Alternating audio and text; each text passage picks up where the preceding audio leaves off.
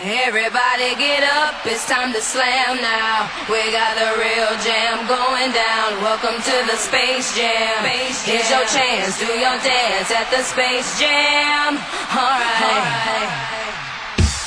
Hoy vamos a hablar de un entrenador que apenas llegó al club en el que debutó en nuestro país, debutó en la Argentina. Creímos, obviamente muy prejuiciosos, que sería un entrenador inestable, frágil, tibio, quizás porque esa había sido la última imagen que nos dejó cuando, cuando se había retirado.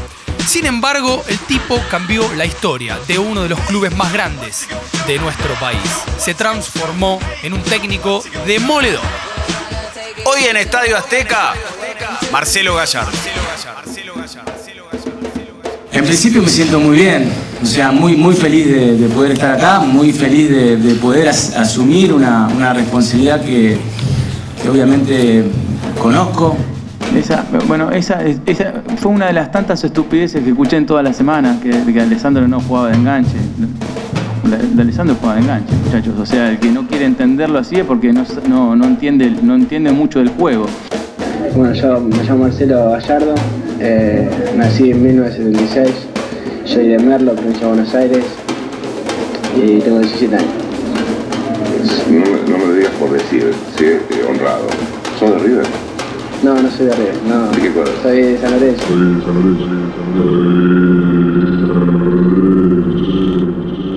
Y la gente eh, que crea porque la verdad que tiene con qué creer. Federico Yáñez, bienvenido, ¿cómo le va? Ignacio Fusco, ¿cómo estás? En un momento insuperable, traje mi banderín para el intercambio. Tomá, mi banderín. Muchas gracias, ¿Qué, Gracias. qué eh. es esto? Pará. Es el banderín del River de Ángel Capa, mirá qué lindo. Tiene la firma de Afranchino, la firma del peruano Bayón, la firma del Gustavo Canales. ¿eh? Gran delantero. Un equipo que eh, en los segundos tiempos se quedaba bastante. Sí, y en los primeros, los primeros también. Ah. Yo te traje, mira, eh, es más vintage eso, es eh, Deportivo Español de los 90. Tenés, anotá, A ver. Catalano, Sí, Batista, sí. Walter Parodi, Walter Parodi. Nelson Agoglia. No me lo acordaba, Boglia. Para, está. Disfrútalo. Quiero saber una sola cosa. Ló- López Caballero, los entrenadores. Sí, obvio. Antes de arrancar, los hermanos Castillo, ¿no? También. Hugo y Sergio. Está la firma del uruguayo Wilson Núñez, ex delantero de Mandillú, dirigido por Diego Armando Maradona. Ese te lo debo. Además, Núñez no le hizo un gol a River. No. Eh, yo me acuerdo un 0-2 en el Monumental Goico, el arquero de River, dos goles de Hugo Castillo. Debe haber sido la victoria más importante de la historia de, de Español. Y un viernes a la noche, Español, bombonera totalmente vacía, 2 a 2 contra el Boca de Diego Armando Maradona. Otros tiempos, ¿no? Obviamente. Hermoso escudo en la época en donde eh, el presidente español era Río Seoane. Sí. Lo más parecido a un Jesús Gil y Gil que tuvimos en Argentina. ¿Sabés quién fue dirigente de la gestión de Río Seoane? ¿Quién? Víctor Blanco, Mirá, el presidente de Racing. muy buen dato. Sí, me lo contó para el libro que escribí, Lo- Los Dueños de la Pelota. Sí. Cuando le pregunté si había tenido algún acercamiento previo, me dijo sí, trabajó, no me acuerdo puntualmente, creo que en la parte de un incipiente eh, espacio de marketing del club estuvo durante varios periodos. Bueno, Blanco, para aquellos que no lo sepan, es nacido en Pontevedra, formó parte de lo que es la colectividad española en Argentina, más allá de que no tiene acento. Y lo curioso que se hizo de Racing cuando estaba destinado a ser hincha de San Lorenzo. Porque su tío, San Lorenzo era el equipo de la comunidad española en los 30, en los 40, con toda la inmigración que vino de Europa. El tío lo llevó al viejo gasómetro a ver San Lorenzo Racing, ganó Racing, se hizo hincha de Racing. Muy bueno. Bueno, vamos a hablar de, de Marcelo Daniel Gallardo. Hay un cuento de Borges que se llama La otra muerte. El protagonista del cuento es Pedro Damián y ahora van a entender el link. ¿Por qué? Porque Pedro Damián es una persona que falleció en una batalla en un acto muy sincero, que es un acto de cobardía. Entonces, la historia del cuento es cómo, mediante la ficción, a Pedro Damián le inventan otra muerte, una muerte en la que él, obviamente, enfrentó a las fuerzas enemigas y lo mataron, pero con un balazo en el pecho, que es como queremos morir todos. No, yo, no quiero morir. Bueno, no Yo quiero ser Highlander. Bien. Yo creo que Gallardo es justamente el Pedro Damián del fútbol argentino, porque ¿cuál es la última imagen que tenías de Gallardo como jugador antes de que él comenzara su carrera como, como entrenador? ¿Cuál fue Sí, la última escena de- del Gallardo jugador. Sacándolo de Nacional porque claramente no lo seguí. Obvio. River 1, Tigre 5 en el Monumental. Sí. Última fecha de un torneo, creo que en 2010 o. Sí, 2010. 2010. O 2011. No, 2010. Eh, o 2009, ya no me acuerdo, no, No, me si, importa. si escapa es 2010. 2010.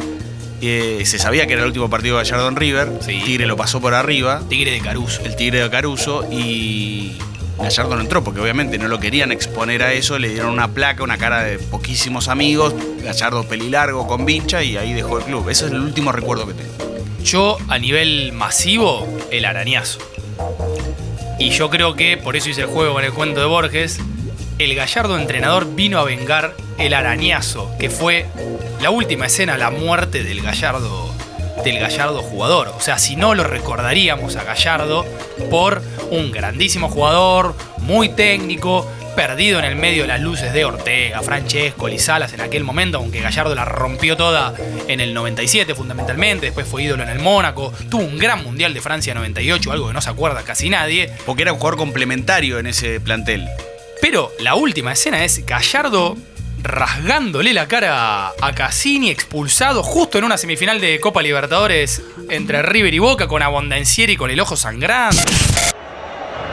Va sacando la pelota Vargas. Así está el colombiano. Aguantó para Cassini. La hizo bien contra Mascherano. Falta de atrás de Gallardo. Tarjeta para el Muri- Roja. A Cassini, ¿eh? Y a Gallardo también. A los dos. A los dos los echó. ¿Y a Cassini por qué? Gallardo le tiró una trompada al pato a Botancini de atrás. Sí, sí. Y Barico se dio cuenta porque lo tiró de los pelos. Gallardo, Barico- Gallardo le tiró una trompada a Bondancini que fue a separar. A Bondancini le va a pegar a Gallardo. Uy, tiene la cara El que, de tiene la ¿eh? el que le tiró la trompada, lo dijimos. Para aquel que no haya visto la imagen, era la semifinal de ida de la Copa Libertadores de 2004. Ujú. La vuelta fue la de la gallinita de Tevez. Los dos partidos no hubo público visitante. Y ahí lo que ocurrió es que una jugada en donde Cassini lo baja a Gallardo, los echan a los dos, se arma una bataola. Y la imagen que queda es la de Gallardo yendo de atrás, le tira un manotazo a Bondancieri que estaba separando y le araña la cara. Entonces, yo quizás discrepo en una cosita, no en el concepto. No sé si es la última imagen, pero sí estaba destinada a ser la imagen con la que recordásemos a Gallardo, jugador y deportista, si queremos. Incluso fue víctima de todas las cargadas que se te ocurriesen en ese momento y a futuro. Me dicen la gata, miau, miau, miau. Corazón que mata, miau, miau, miau. Me dicen la gata, felina que deja huellas en tu corazón. Y por más que hubieras imaginado todo esto, porque seguramente lo No, hiciste para que fuera esto, es imposible imaginar tanto. Sí, uno, a ver, en el, en el lugar que tiene y la responsabilidad que tenía yo de, tener que elegir, uno trata de elegir lo mejor pensando que va a ir todo bien. Ahora, de esta manera no, no lo imaginé nunca, sobre todo, y como digo siempre, es todo un mérito de él, ¿no? Y además, el Gallardo tiene como una serie de estigmas, de marcas, cuando él, cuando él jugaba, que lo que hizo fue como alimentarse de esa oscuridad que él había vivido en el pasado para transformarla, como se hace en la poesía, en la literatura, básicamente en luz. Y por ejemplo, el River Copero de los 90. Cuando digo River Copero de los 90 es porque River durante la década del 90 y no disputó todas las Copas Libertadores, tipo del 90 al 99, habrá jugado 7 u 8. River llegó a 5 semifinales, cosa que es un montón.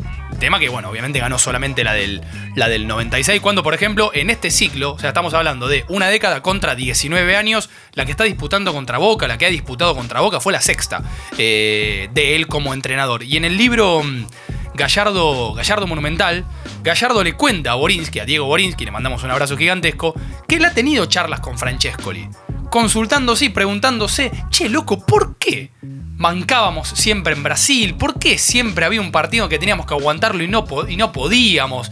Y el mismo Gallardo reconoce que él se hizo de esas experiencias para que no le pasaran nunca más. A mí me, parecía que en, los en los 90, donde River justamente tenía grandes equipos, grandes jugadores, eh, y, que se había logrado esa muy buena eh, eh, generación de futbolistas con- consagrados y, jóvenes que surgían de, de- de las inferiores. Eh, se lograron muchos, muchos campeonatos locales, se ganó una Copa Libertadores, una Supercopa, pero a mí me parecía que era, era una, una década que se podía haber aprovechado mucho mejor eh, en cuanto a, a- los torneos internacionales. Siempre por alguna razón o, siempre nos faltaba algo para terminar de- de- de- de coronar.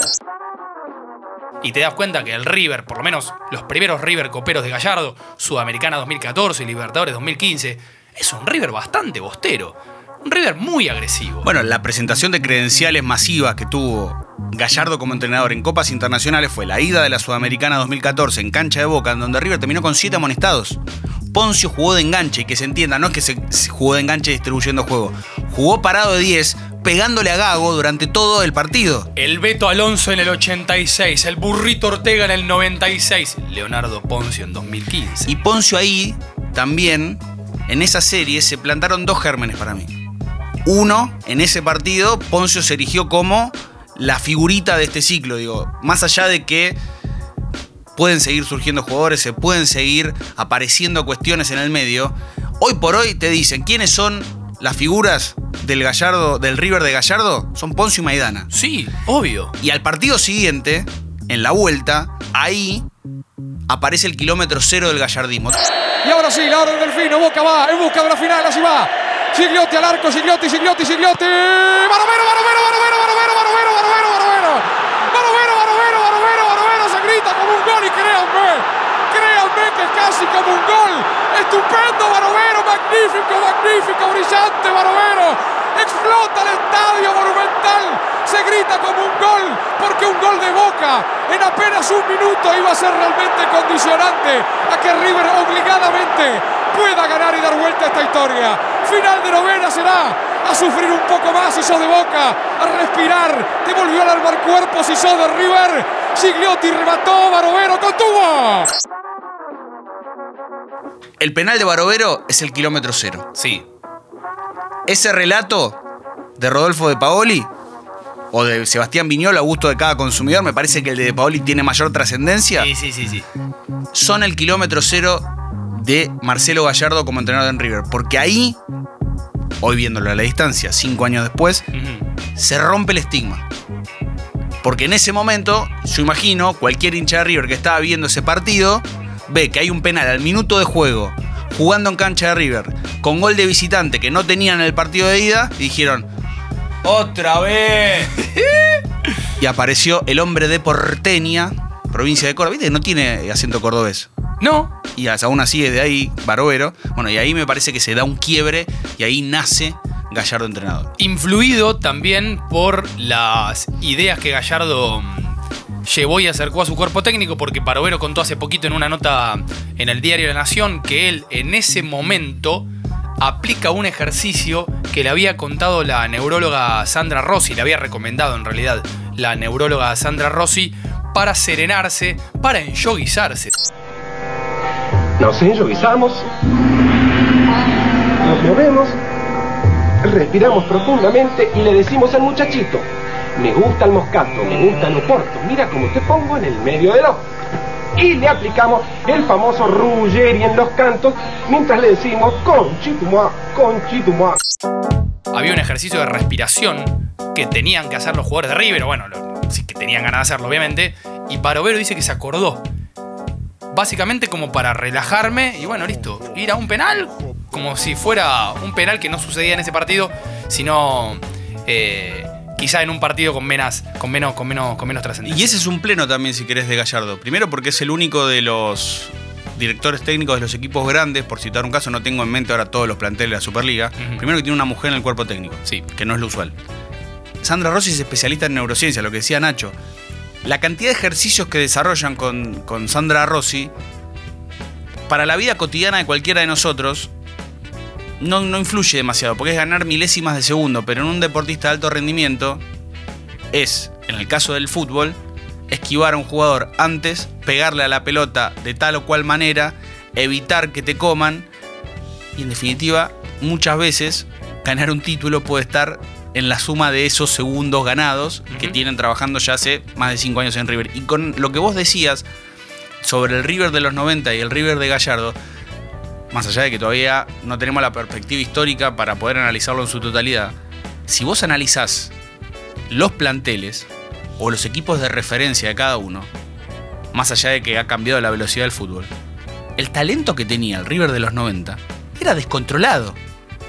Pero descontrolado. Todos fueron ídolos en otro club o jugaron un mundial con la selección argentina o jugaron un mundial con sus selecciones. Bonano y Burgos, que eran los arqueros que se alternaban en esos ciclos, Sí. eran dos de los tres arqueros que fueron al Mundial de Francia. No atajó ninguno de los dos. Hernán Díaz, No. Mundial 94. Perdón, me corrijo. Burgos fue al Mundial, Bonano no fue, pero participó del ciclo y Bonano después terminó yendo al de 2002. Claro, Hernán Díaz jugó el Mundial 94. Celso Ayala jugó el Mundial 98 con, con Paraguay y Ayala, Roberto Ayala, que. eh, No estaba más en no, River. No, no fue el de River de Ramón, es un poquitito antes, River de Tolo. Bueno, Ayala fue uno de los mejores centrales del fútbol argentino de los últimos 30 años. Y aparte eso se dio en consonancia de un ciclo del cual Gallardo fue partícipe como juvenil. Y es que para muchos la mejor camada de juveniles que subió y que emergió de River y coincidió en un plantel de primera fue esa. Matías Almeida, Hernán Crespo, Ariel Ortega, Marcelo Gallardo, el guatemalteco Rojas. El en ese momento, eh, el hecho de que era guatemalteco, eso es lo único que Sí, pero digo, obvio. Pero era una camada realmente potente que se trasladó después al seleccionado. Y la realidad es que entre sus compañeros y los de los otros clubes, Gallardo era un muy buen jugador, pero era un era Robin, no era Batman. Fue Batman un año, en el 97. Sí, que la en River. rompió toda tricampeonato y Supercopa. ¿ah? Sí, y está la imagen de cuando River sale campeón en el 97 en cancha de Vélez, que Gallardo se va con un patrullero pues se casaba. Muy bueno. Y que después los compañeros cayeron a la fiesta y quizás muchos se acordarán de eh, un gol que le hace Independiente, en donde en ese partido, a tres fechas del final de ese campeonato, River gana 3 a 0, le saca la punta boca y se empieza a enfilar para ganar un título más. Insiste River. Ahora con Santiaguito Solari. Otra vez con el muñeco Gallardo. Allá está en el área. El en sí Gallardo.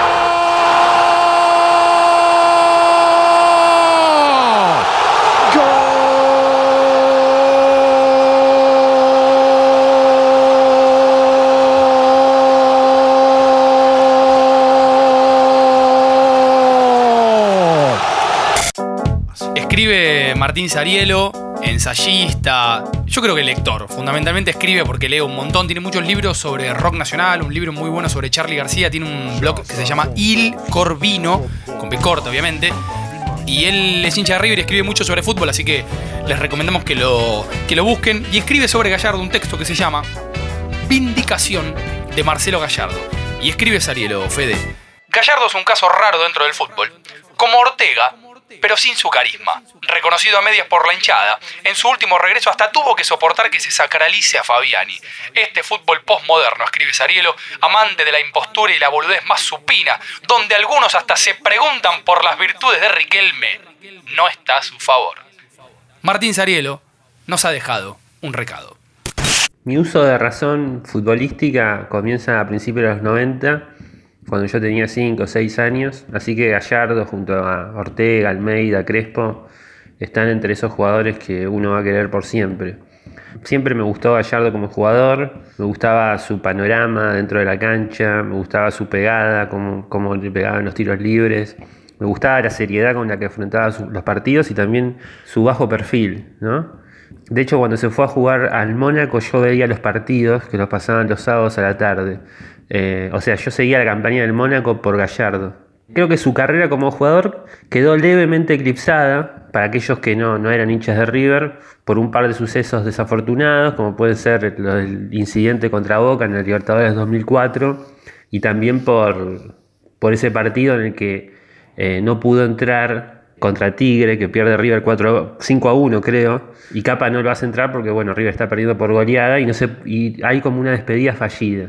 Y por otro lado creo que el hecho de haber sido de la misma camada que Ortega hizo que no, que no sea ídolo, que no llegue a ser un ídolo eh, como jugador, porque toda, toda esa energía estaba puesta en Ortega, que, era, que es y será siempre un jugador muy querido. Muchísimas gracias, Martín, que no tiene WhatsApp, ¿eh? así que le mandamos un abrazo feliz. más grande todavía. claro, totalmente. Y para que vean que todas estas historias se pueden linkear y podemos irnos a 22 años atrás e igual estamos explicando lo que sucede en el presente, dice Gallardo en la presentación del libro Gallardo Monumental de Diego Borinsky, que es la primera parte de las dos. Después está, está Gallardo recargado. Yo no quería que mi historia con el club fuera otra vez incompleta. Habla de cuando lo llamaron otra vez para ser entrenador, ¿no? Yo quería redondear. Dice Gallardo que él hizo un montón de cosas por el club, como por ejemplo jugar más de 7 meses infiltrado en la, en la rodilla, o quedarse sin cobrar y sin embargo seguir jugando.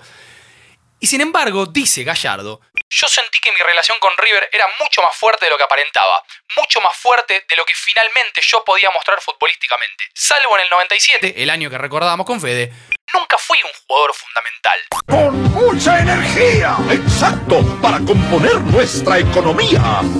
Póngase las pilas, deme Rayovac. Rayovac. Póngase las pilas, pida Rayovac. Rayovac es la pila. Tremenda duración. El hincha, estas son palabras de Gallardo, no se sentía totalmente identificado conmigo. Y redondea con la frase que creo que es la piedra basal de este capítulo de Estadio Azteca. Digamos que entonces yo me propuse de redondear todo eso pero desde otro lugar. Era un poco el sentido de mi desafío cuando acepté dirigir a River. No era quiero dirigir a River para ver lo que pasa. Yo quería hacer como entrenador lo que no pude hacer como jugador. Porque aparte como jugador a Gallardo le pasó lo que decíamos, la comparación permanente, sobre todo con Ortega, y sobre todo porque Gallardo tuvo, si mal no recuerdo, tres o cuatro ciclos como futbolista en River, y a medida que avanzaban esos ciclos, su nivel iba decreciendo. El primero era la joven promesa que llegó a ser pico de rendimiento y que se fue a jugar afuera. La segunda queda la imagen del arañazo y la tercera lo que decíamos, el banco de suplentes contra Tigre y nunca más.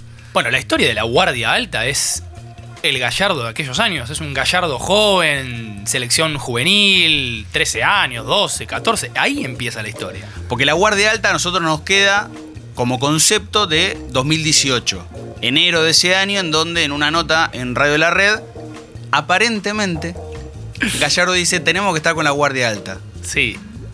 Si bien él no le escapa eso, la frase no nace de él. Pero la dice, o sea, él dice las dos palabras. O sea, él se engancha de una pregunta, imagino. Viene hablando Gustavo López. Sí, tres minutos y medio para hacerle una pregunta.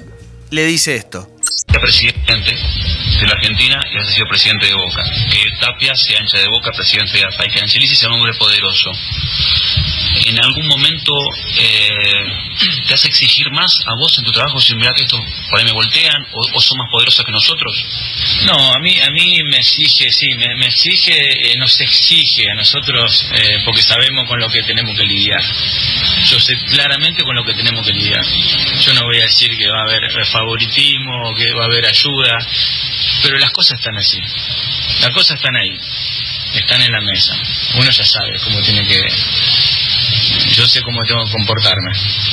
Tenés que estar con la guardia más alta. Más alta, y sí, tengo que estar- tenemos que estar con la guardia más alta y tenemos que, que protegernos. Gallardo sí recoge el guante del concepto, porque después dice, tenemos que estar con la guardia alta, ta, ta, ta. Que obviamente tampoco lo, hay que minimizarlo, ni, ni, ni- ni tampoco lo eximimos a Gallardo de la frase, simplemente es que parece siempre como que Gallardo salió con la letra de molde. Sí, sí, sí. Obviamente se subió y le vino bien, porque también, y eso es algo que es muy claro en Gallardo, le gusta marcar la cancha todo el tiempo. Le gusta, ah, después lo vamos a profundizar, pero le gusta marcar la cancha con los rivales, con sus jugadores, con los entrenadores, ni que hablar con el periodismo. No, no entiendo la pregunta. Puede sentirse delantero, sí, pero ocupa una posición ofensiva dentro de un esquema en el cual est- estamos intentando jugar. Habría que preguntarle a Driussi si prefiere eh, estar en el banco o quedar fuera de los concentrados. Fue una de las tantas estupideces que escuché en toda la semana, que Alessandro no jugaba de enganche. La- de Alessandro jugaba de enganche, muchachos. O sea, el que no quiere entenderlo así es porque no, no, no, entiende, no entiende mucho del juego. No, pero te pregunto porque es, es- es- es curioso, no por, no por el partido en sí, sino porque se trata del goleador de River. Tal vez y es- bueno, tal vez desde es lo curioso- periodístico me parece que es, desde lo periodístico me parece que es valioso que, que expliques a lo mejor. Tal vez es curioso para vos, para mí no. ¿Coincidís cuando se dice que River tiene mucho más para perder que Boca en esta serie? ¿Quién dijo eso? ¿Quién? La gente en la calle, en la tribuna. ¿Qué gente? Los ¿Qué tribuna? ¿Qué tribuna? La de River. ¿Vos vas a River? Sí, ¿Sos hincha de River?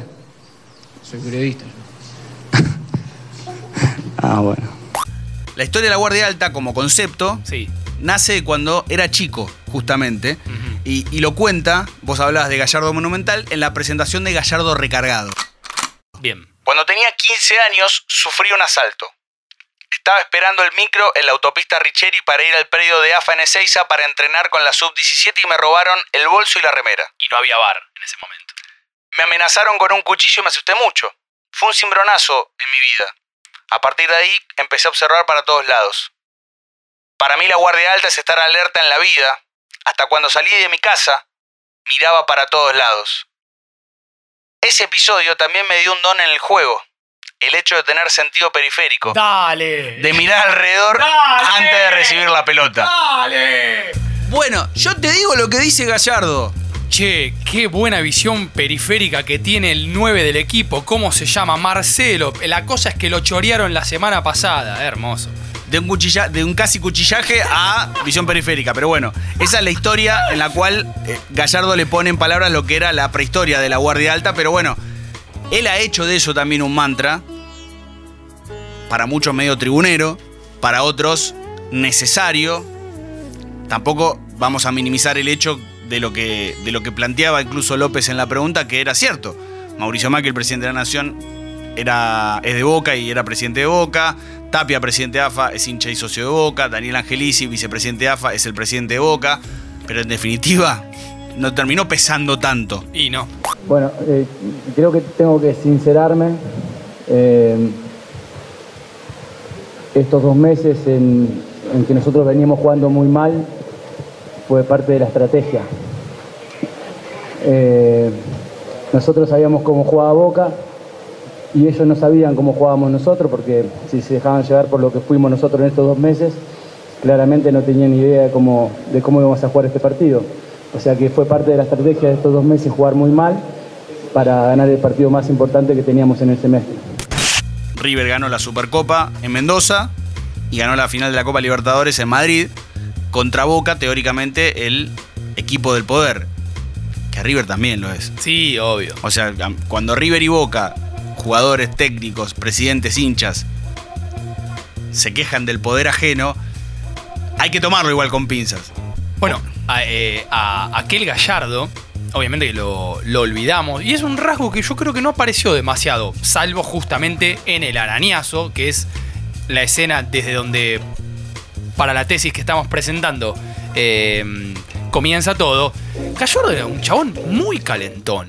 Por un momento, eh, todos estos años también me hicieron acordar, ese momento, eh, porque había una, una presión tan fuerte externa eh, que muchas veces uno pierde cierto, cierto eje ¿no? de, de- de de las cosas y, en las que se debe enfocar. Él lo reconoce en una entrevista en la revista Vivo, una entrevista que le concedió la periodista Silvina de Mare después de haber ganado la Libertadores 2015.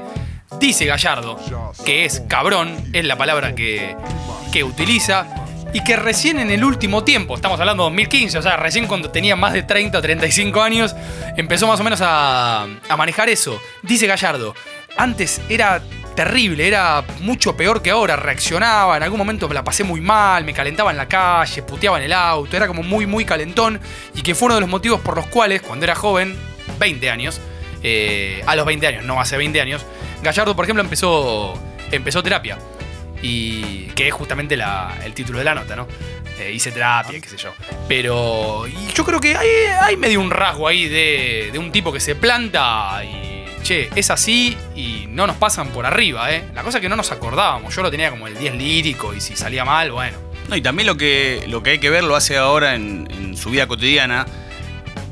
En ese momento utilizaba terapia, ahora juega al tenis para bajar un poco la, la locura y también le Ah, gusta competir. eh, Lo han visto más de una vez, le han sacado fotos, están viralizadas de Gallardo jugando al tenis en las canchas auxiliares del Monumental. Pero sin duda ese es, es un rasgo que tenía, que tiene mucho. Gallardo, más allá de que es un gran entrenador, que es un tipo que evoluciona permanentemente en materia táctica, es un tipo que no controla muchas veces sus emociones. Vayamos al- a la Copa Libertadores de 2015. Sí. Lo echaron dos veces a Gallardo en esa Copa. Le dijo sinvergüenza a un cuarto árbitro contra Juan Auril, cuatro fechas de suspensión. y después no pudo dirigir la vuelta contra Tigres en el Monumental porque también lo habían echado. Imagínate cuando revisemos el YouTube de la década del 40 de este ciclo y busquemos las finales contra Tigres y contra Boca y en las dos esté Vizcay. ¿Y qué pasó acá? Vizcay, como entrenador de River, Sí, como entrenador principal, no perdió nunca. qué bien Matías. Bueno, en realidad es el verdadero cerebro. Yo no sé qué estamos haciendo acá, un podcast sobre Marcelo Daniel. Muchas veces no, si dicen si Gallardo se va, que Vizcay podría. Yo la verdad lo veo siempre trabajando juntos, no, no me los imagino eh, separados, porque es como un grupo de amigos, obviamente que los dos, todos ven muy bien el fútbol y, y se complementan. Eh, pero bueno, eh, Vizcay también es una persona que de muy chico, él cuando yo lo entrevisté me dijo, yo sabía que iba a ser técnico, o sea, él dirigía tenía ya con- el destino. eh, en el club de barrio ahí por, por Victoria, por San Fernando, ya dirigía gente más grande que él. Ya que mencionamos tanto a Diego Borinqui, voy a citar un, un dato de él. Hay ocho hombres que fueron campeones de la Copa Libertadores como jugadores y como entrenadores. Sí. Humberto Maschio, Roberto Ferreiro, Luis Cubilla, Juan Martín Mujica, José Omar Pastoriza, Neri Pumpido, Marcelo Gallardo y Renato Gaullo. Ah, claro, es verdad. Hay dos uruguayos, hay cinco argentinos Sí. y hay un brasilero. ¿Y a dónde vas? Que de acuerdo, el, eh, Borinqui lo hace a modo de, de- de sorna, de chiste. Sí.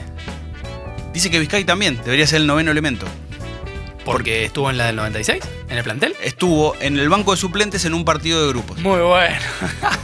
Que estadísticamente debería estar y como dirigió las dos finales, debería estar. Pero bueno, Vizcay, Buján, Sinelli, Hansi, Sandra Rossi. Vizcay es el hijo del árbitro. Del árbitro, Juan Carlos Vizcay, Sí. ex concejal del PRO en San Fernando. ¿Sabés dónde estaba Vizcay cuando Gallardo lo llamó para armar el cuerpo técnico para Nacional de Montevideo? Año Mm. 2011. ¿eh? No.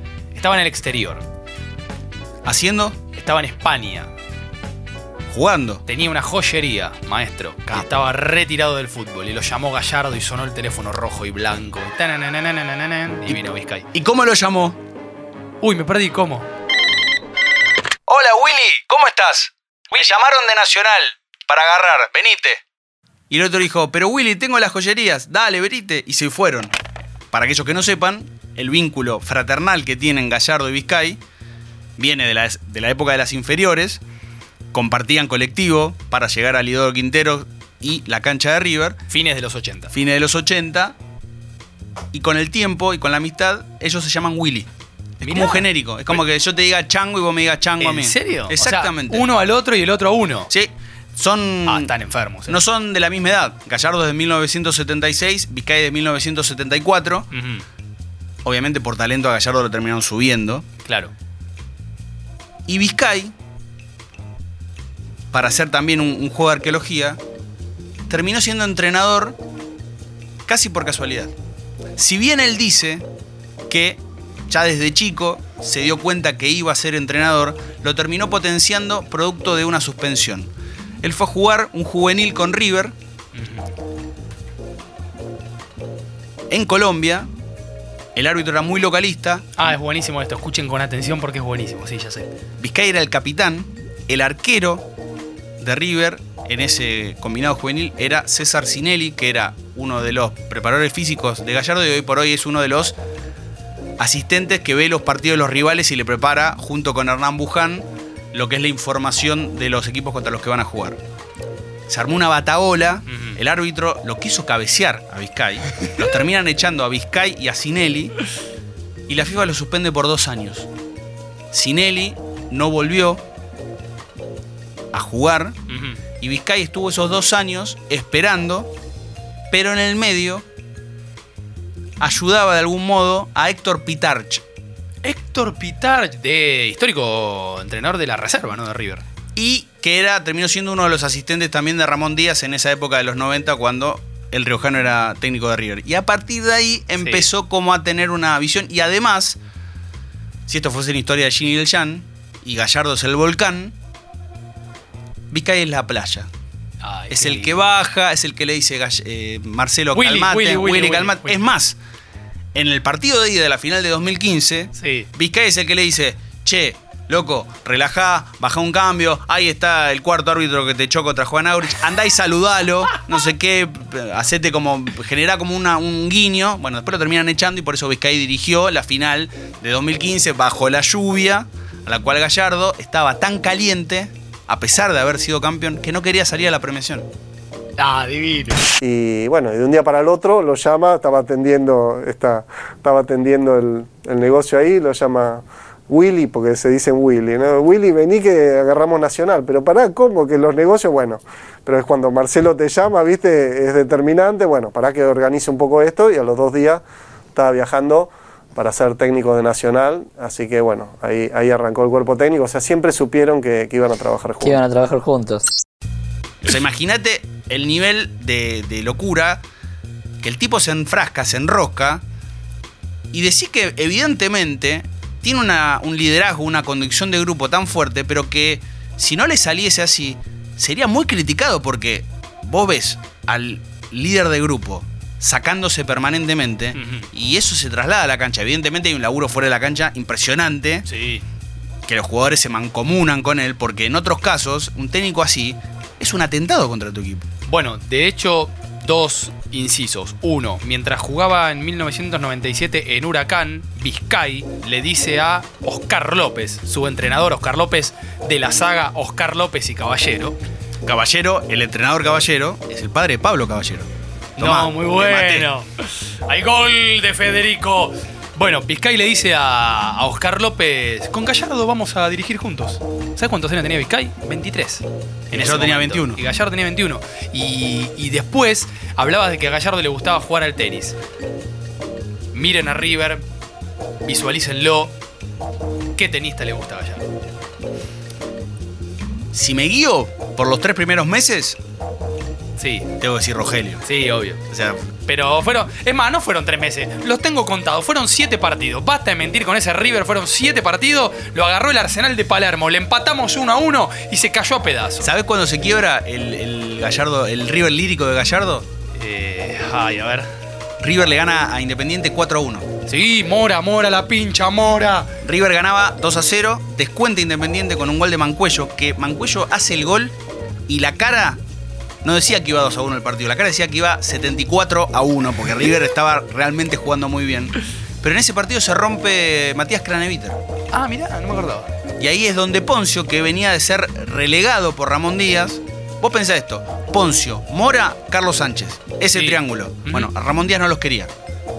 Los tenía todos afuera. O en el banco o en otros equipos. Mora se había ido a jugar a Chile. Me acuerdo. Gallardo los recuperó a los tres y fueron la piedra basal del primer año y medio de gestión. Sí, obvio. Junto con, sí, con Sí, Maidana, con Barbero. Siempre digo, pero a ver, si me guío por la hora y tengo que ver un animal competitivo, un tipo que ve sangre y muerde. Me siento Santiago del Moro. Una cabeza titánica. Un tipo que se lesiona y se levanta y te vuelve a ganar. Marcelo Charpentier. Fernando Gago. Rafael Nadal, Eh, claramente. Eh, lo, lo cuenta él eh, en el libro El Pizarrón de Gallardo, escrito por el periodista de la Nación, entrenador además, Cristian Levelegian. Eh, dice justamente Gallardo, yo creo mucho en lo mental. A Rafa Nadal parece que tenés que pegarle un tiro para ganarle. Lleva a los rivales a un nivel de frustración tan grande. Bueno, esas son las cosas, le dice Gallardo a Cristian, que yo intento sacar de los demás deportes para aplicarlo en mis equipos. Lo mental, lo clave es lo mental. Dice Gallardo, se lo dice a Cristian Levelegian, que hace su entrada. Pero mira, Cristian, qué monuno que estás. Gallardo, desde el principio, estuvo generando un cambio de mentalidad en River, porque los títulos más importantes llegaron después, consecuencia de un trabajo de casi cinco años. Pero ya había algo único y distinto en ese River que había ganado la Sudamericana 2014 y en un Gallardo que empezó a hacer su carrera de DT de River analizando su recorrido como jugador millonario. Y entonces la pregunta en la que basó todo su plan y su posterior éxito. ¿Por qué? En mi época de jugador integré equipos que realmente jugaban muy bien y que estaban para más, pero no se pudo llegar más lejos.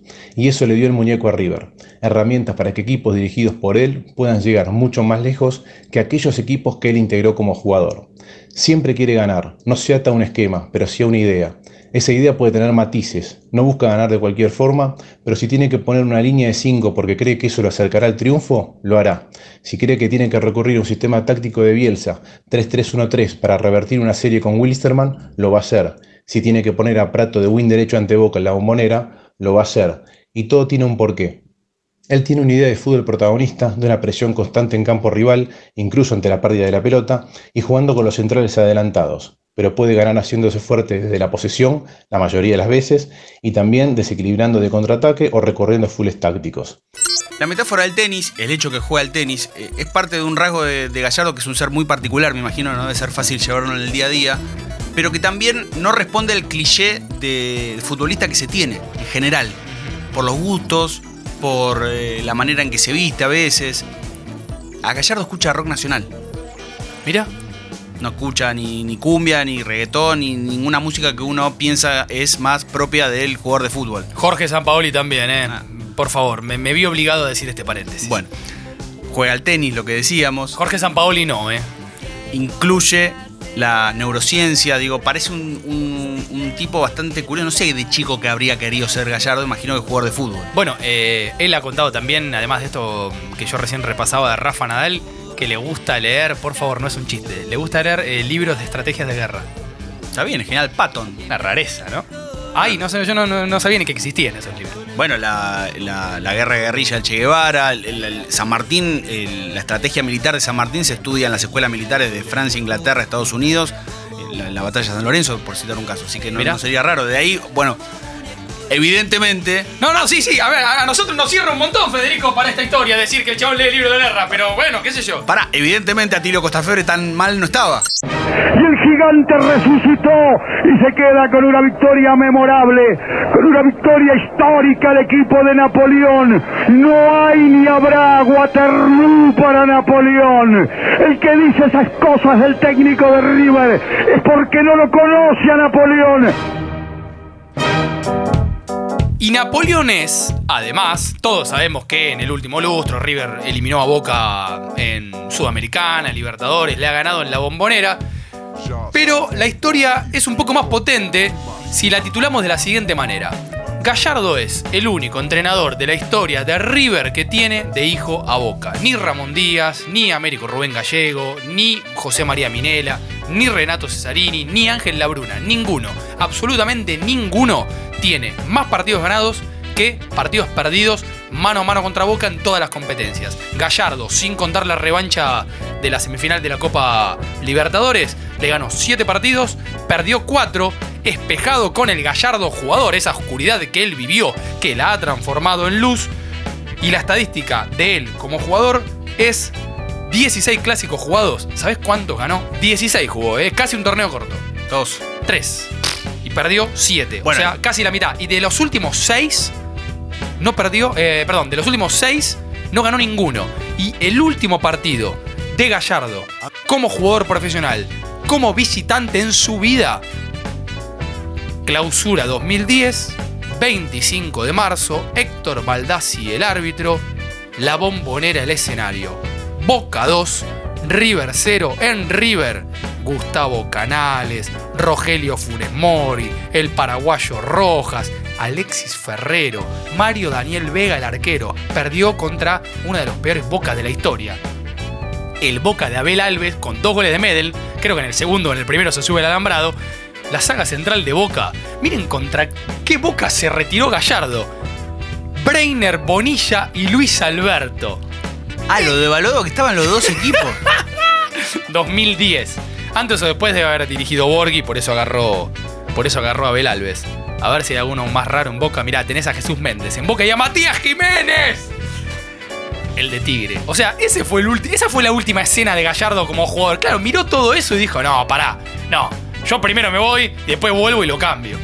Y aparte, si vos pensás a Gallardo con Boca, hay dos imágenes que son muy dentes. Y son dos penales. Una en la bombonera y otro en el Monumental. Ah, como, como jugador, sí, sí, sí, claro. En la bombonera, el de 1994, el torneo que River sale campeón invicto, que Boca la fecha anterior guardó equipo para jugar el Superclásico y o birlarle el título a River, no porque lo ganase Boca, sino para que lo pudiese ganar San Lorenzo, o al menos ganarle el clásico. River ganó 3 a 0, un penal de Francescoli, un gol de Ortega. Golazo.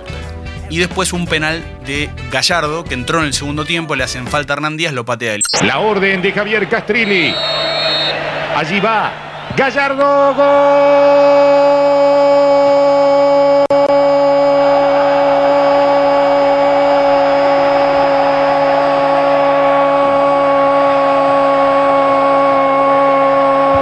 Gol de River. Y el otro es un penal en el Monumental, años después, un 0 a 0. También hablando de campeones invictos, ¿no?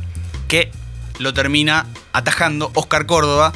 Si querés, también ahí hay como un kilometraje cero en lo que vino después, que fue el Boca de Bianchi, en donde River lo padeció en el mano a mano. Y también, obviamente, en los títulos. 43 minutos. 30 segundos. Allí va. El muñeco.